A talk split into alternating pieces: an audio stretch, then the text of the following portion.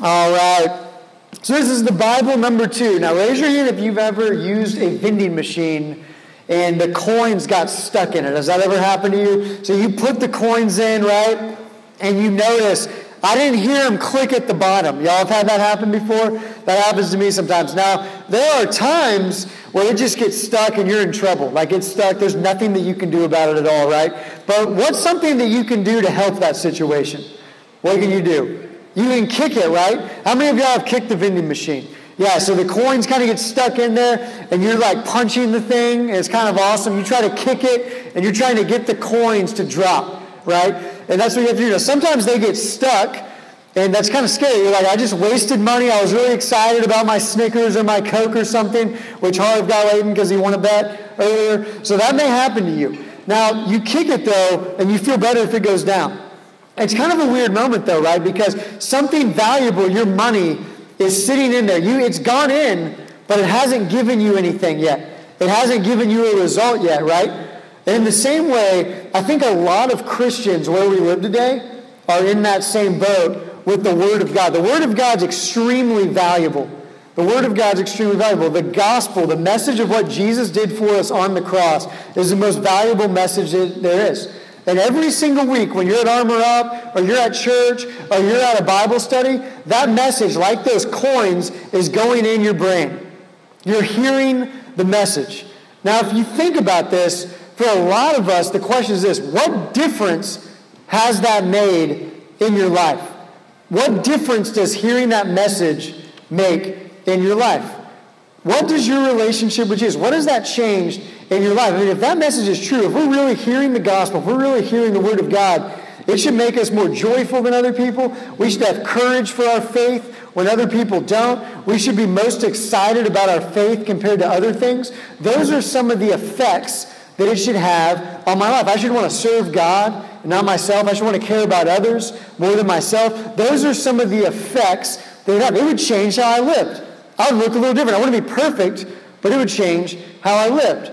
But for a lot of us, that message, like the coins, it goes in, it kind of gets stuck. It doesn't drop and produce something. Like the coins don't produce the food or the Coke. It's kind of stuck in there. So I want to answer the question tonight, kind of it's our question of the summer is how do you go from just hearing this message to having it really, really affect your life? How do you do that? So tonight I'm going to kind of talk about that a little bit. Now raise your hand if you've heard of a guy in the Bible named Joshua. Y'all heard that name before? Yeah, so this is what happens with Joshua. Joshua is called by God to lead God's people into the promised land. So this is what happened. Um, God promised Israel, his country, his nation, his people, that they were going to get a land that God promised them. That's what they were going to get. The problem is the first time they went into the land, they saw a bunch of people and they got really scared because like, we're going to have to fight these people to get in. So they got terrified. So picture this. If I picked one of you to come up here and I had him pick, I'm not going to do it right now, but if I had him pick a few teammates. So he had three teammates and it was himself. And then I said, you've got to go against everyone else in dodgeball. That'd be pretty scary, wouldn't it? If I made him do that, that'd be terrifying.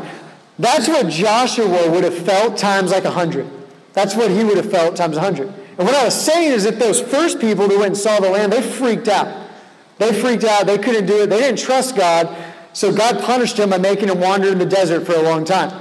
Then Joshua comes along and says, All right, Joshua, I'm going to give you guys a chance. I want you to lead them into the land. Now, this is going to be scary because you're going to have to take over these people to do it. You're going to have to fight these people. They're bigger than you. They're more than you. They're scarier than you. But this is what he says. And some of you guys have heard this verse before. It's not a memory verse, but it says, Be strong and courageous, for the Lord your God will be with you wherever you go. So even though this is going to be scary, you can have courage. Not because you're awesome, not because you're a brilliant fighter or a great general or something like that, but because I'm with you. Because God is with you. Be strong and courageous because I'm with you. He's trying to tell them, hey, you can do this not because of you, but because I'm with you. And then this is what he tells them. This is in verse 8. This is the memory verse of the week in Joshua 1a. Those of you that memorize this. So he says, in order to stay courageous and to do what God called them to do, says, keep this book of the law always on your lips. Now, question. The book of the law is talking about God's word. So does he mean that we're supposed to take the word and like lick it and let it sit on our lips? No, it's obviously not what he means. He means something else. So what does he mean when he says the word of God's always on our lips? This is what it is. What's that next word say? Starts with an M. Yeah, it says meditate. That's the big word tonight. It says meditate on the word day and night so that you'll be careful to do everything written in it. Then you'll be prosperous and successful. You won't be successful because you're stronger or smarter or better. You will be successful because you know the word and it'll change your life. It won't just go in your head like a coin in the vending machine that gets stuck but you'll think about it in such a way that it actually affects your life. That's what he says. Here's the question we have to ask What does it mean to meditate? Now, when you think of meditate, what do you think of? You, you probably think, yeah, some of you have said it, you probably think of this thing, like you're sitting there, your legs are crossed, you're doing this thing, you're going, ah, like that kind of thing. That's a lot of times what we think of meditate. But when the Bible says meditate, it means something different. When it says meditate, it actually, the word there, it actually, it's hagah. What it means is you're like talking to yourself. That's what it means. So you're talking to yourself. And what it really means is you're thinking deeply about something. That's what it means to meditate. So it says meditate on the word means you're thinking deeply about the word. Now, you can meditate about anything, right? Like some of you guys meditate, maybe for me, sometimes it's college football. I'm thinking about it. I'm asking questions about it. I'm wondering what's going to happen in that game. I'm thinking about it all the time.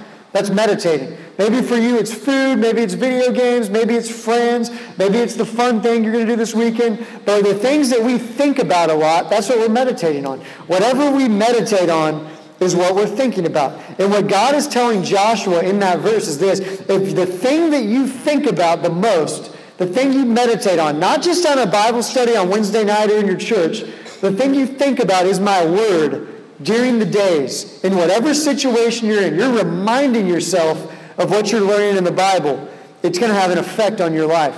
It's going to change how you live. Why would that happen? This is the main point. Some of you have heard me say this before. This is one of the most important things I've ever learned. And I'm going to put it on the screen so you can see it. But this is it.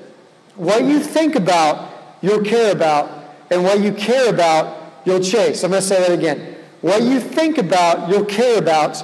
And what you care about, you'll chase. See, this is what God knows. He made us this way. This is why I told Joshua this. He knows that if Joshua thinks about his word, if Joshua thinks about who God is, he's going to care about his word. He's going to, over time, care about God.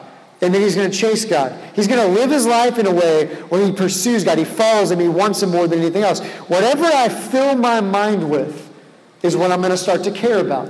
And that's what I'm going to chase with my life. That's what I'm going to live my life for. So if I'm always thinking about popularity, that's what I'm going to care about. And then that's what I'm going to chase with my life. If I'm always thinking, this will be you when you're older, like a girl relationship, if that's what I'm always thinking about, then that's what I'm going to care about. And then with my life, with the hours that God's given me in a day, that's what I'm going to chase. It can be money, it can be sports, it can be anything. What I fill my mind with, I'm going to care about. And then that's the thing I'm going to chase. I'm going to go after. Because what we think about is extremely powerful. It's extremely powerful. You guys know what racquetball is? Y'all ever heard of that sport? So the guy that baptized me actually played racquetball a lot, and he one time played racquetball against a professional racquetball player, and this guy just smoked him. I mean, I don't think my, my the guy that baptized me won a point. Like this professional player just smoked him.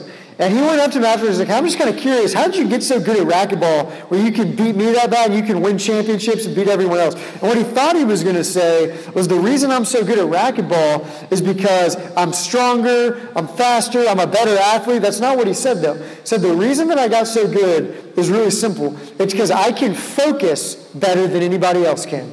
That's why. I can focus. This is what he means. He was able to tell that guy that I was telling you about exactly where he was on certain shots. So he would remember every single shot from the entire game that they played. He'd be like, you remember that second game on the third point, you were in the corner. I hit the ball low. I could tell by the way you moved your leg that it was going to make the ball go over here. So I went over here, and I knew every time your leg did that, that that's where the ball would go. And it's crazy stuff like that, simply because he was so focused he had trained his mind so well to focus that that's why he was so good at racquetball. Not because he was a better athlete. In fact, LeBron James, um, there are stories about him that he can remember plays that happened in a game from like 20 years ago, like when he was a kid. He watches something on TV and he will be able to say classic games that he'll watch again, like with Michael Jordan, and he'll be able to tell you, yeah, I remember exactly where everyone was on that play. And timeouts, he can do the same thing. He remembers where people are, he remembers who's guarding who, where they like to stand, because he's focused. He's focused. That's what he can do. And in the exact same way, our minds are made not to focus on a million different things, but to focus on a few things. And LeBron's chosen basketball. That guy chose racquetball. What I want to tell you tonight is this. If you make the Word of God when you're young something that you truly focus on, it can change your life. Literally, I've got a, a teacher that does brain research. And one of the things he says is that if you memorize the Word, if you read it and you know it, it will literally change the way that you think. It actually changes your brain. And you begin to think how God wants you to think. It's amazing what it does. But if you focus on the Word and give your attention to that, that'll change what you care about and that'll change how you live. It starts with the mind. That's why God is telling them that. That if we're single minded for the Word, it'll reprogram our brain to walk with God. Now, the reason why we don't do this is pretty simple. We're busy, we're distracted, there's a million things going on. Some of us think God is boring and that His Word is boring. And a big one is this we want things quickly. We want things to happen really, really fast. And the truth is that it doesn't happen really fast. This impact takes a long time. How many of you guys this summer, one of your parents has come up to you and they've been like, man, you got really big all of a sudden. You grew a ton. Does that happen with some of you? Like, how did you grow like five feet? Now, they don't say that every day. They're not going up to you every day, right, Hayes, and looking at your head and being like, oh, I saw you go up a little bit. Like, they can't do that. But then one day they'll walk downstairs and be like, when did you get huge? They just notice it randomly one day. Growing in the faith is the exact same way. That you fill your mind with the word. You think about it. You don't just hear it on a Wednesday, but you think about it during your day. Over time, you'll begin to follow God. Because what you think about, you care about. What you care about, you'll chase. And one day you'll be like, whoa, whoa, I didn't even realize this. I care about God more than other things. It'll be amazing how you grow. So how do we actually do that? And I'll kind of end with a couple things here. Have you guys ever gotten a song stuck in your head? Some of you have. So sometimes you hear someone on the radio and you're like, that sounds good. And like, yeah, there you go. Hayes, it's Let It Go, is what he just said. So he hears it on the radio and like three hours later, he'll just hear that, let it go, right? Not in that voice? No, in a better voice. But he'll hear that and it comes back later. That happens to us all the time. You'll hear a song and you're walking a few hours later and it just kind of comes to your mind. You start playing it to yourself. And you kind of start walking a certain way, you know. That's how it works. It gets in your head when you memorize a song, when a song gets stuck in your head. And here's what's really cool. What I want to challenge you tonight is to do this to learn how to get the gospel stuck in your head. To learn how to get the gospel as that song that's always in your head. That during the day, you kind of remember it and you remind yourself of what it means. So here's what's cool. When it says law of the Lord, delight yourself in the law of the Lord. What that means is this it's not the rules of the Bible, it's the whole story of the Bible and making that the rule of your life. That's what it means. And the whole story of the Bible is something we talk about every week. That God the King, the same God that created the world, it was Joshua's God that guided him to victory in that battle, chose to send his son Jesus to die on the cross for you, to make you a son of God to make you one of his sons that he delights in, that he loves, and he's going to let you be a part of his kingdom one day forever. That's the gospel, is that he paid the price for your sins. Jesus Christ did on the cross. That's the whole story of the Bible, Genesis to Revelation. And when that becomes the song that's stuck in your head, that wherever you are in the Word, you're reminding yourself of that, what will happen is during the day, you'll remind yourself of what Jesus did for you. You'll remind yourself that. You have to learn to play the gospel in your head like it's a song. So when you're worried about what people think about you, you play the gospel like it's a song. God already loves me. God already thinks infinitely highly of me because of what Jesus did. You play it to yourself. When you feel guilty about something, you don't know what to do. You play the gospel to yourself. It reminds you, I'm going to turn to Jesus. When you're having a hard time wanting to serve others instead of yourself, you play the gospel to yourself like it's a song and remind yourself of how Jesus served you.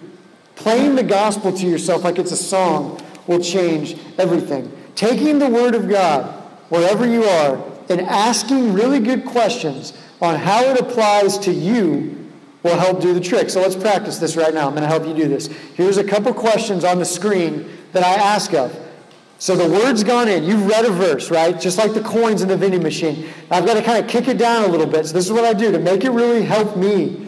I'm going to ask these types of questions. I put a bunch of them in the newsletter. Here's two examples. Here's one. If I really believed that this truth, if I really believed it was true, what I just read, what difference would this make in my life? How would this actually affect my life?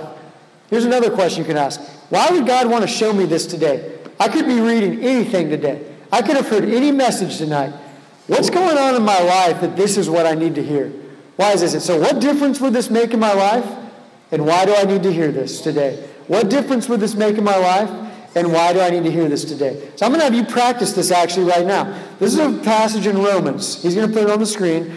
And this is what I want you to do. This is how you learn to play the gospel to yourself. You hear verses, they remind you of Jesus.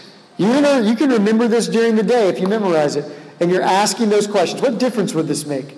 Why would God have me this? So I want you to read this to yourself, and if you're like, I'm bored, I don't want to read the whole thing, just make sure you read verse 8. Some of you have heard this before. So I'm going to give you a second to read it to yourself and think about what it means. Think about what he's saying in those verses.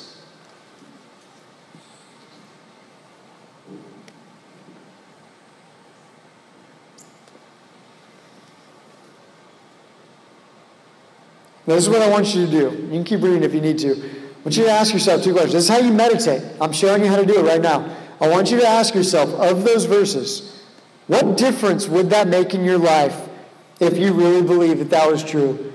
That while we were at our worst, that's what that last verse says, when we were at our very worst as sinners, on our worst day is when Jesus came to die for us. That's how strong God's love is for us. If you believe that, how would that change your life? I want you to think of one thing. Why my God wants you to hear that tonight? I want you to think that in your head. That's what it means to meditate. You're applying it to yourself. So think about that. Why do you need to hear that tonight? Why would God want you to hear that? You're thinking deeply about the Word. And the more you think about it, the more you're going to care about it. And then that's what you're going to chase. I want you to hear this real quick and we'll be done. I've never met a strong Christian that does not do this every day. I've never met a weak one that does. I've never met a strong Christian that doesn't meditate on the Word daily, that doesn't remind himself of the gospel every day, that doesn't let the Word guide them every day. And I've never met a weak Christian that does that. That is the thing that will separate, is being driven by the Word daily. Do y'all know who St. Patrick is? Sometimes y'all celebrate St. Patrick's Day. I only know this, this is really cool. Back when he was in Ireland, a couple hundred years ago, Ireland was a disaster. There was a lot of sin going on. And you could hear it in their songs. The things that they sung about were just really bad and inappropriate. So what St. Patrick did, a guy that loved God, this was really smart on his part, is he began to change the music that they listened to. He began to change the music, began to change the songs, just a little bit at a time. And instead of being bad songs, he made the songs about God, about the Bible. So these people, without even knowing it, began to fill their minds with the Bible, without even knowing it. And over time, it actually changed the whole country. People began to love God. They began to care about Him. They began to accept the gospel, and they began to follow Him. Simply because St. Patrick changed what they were thinking about.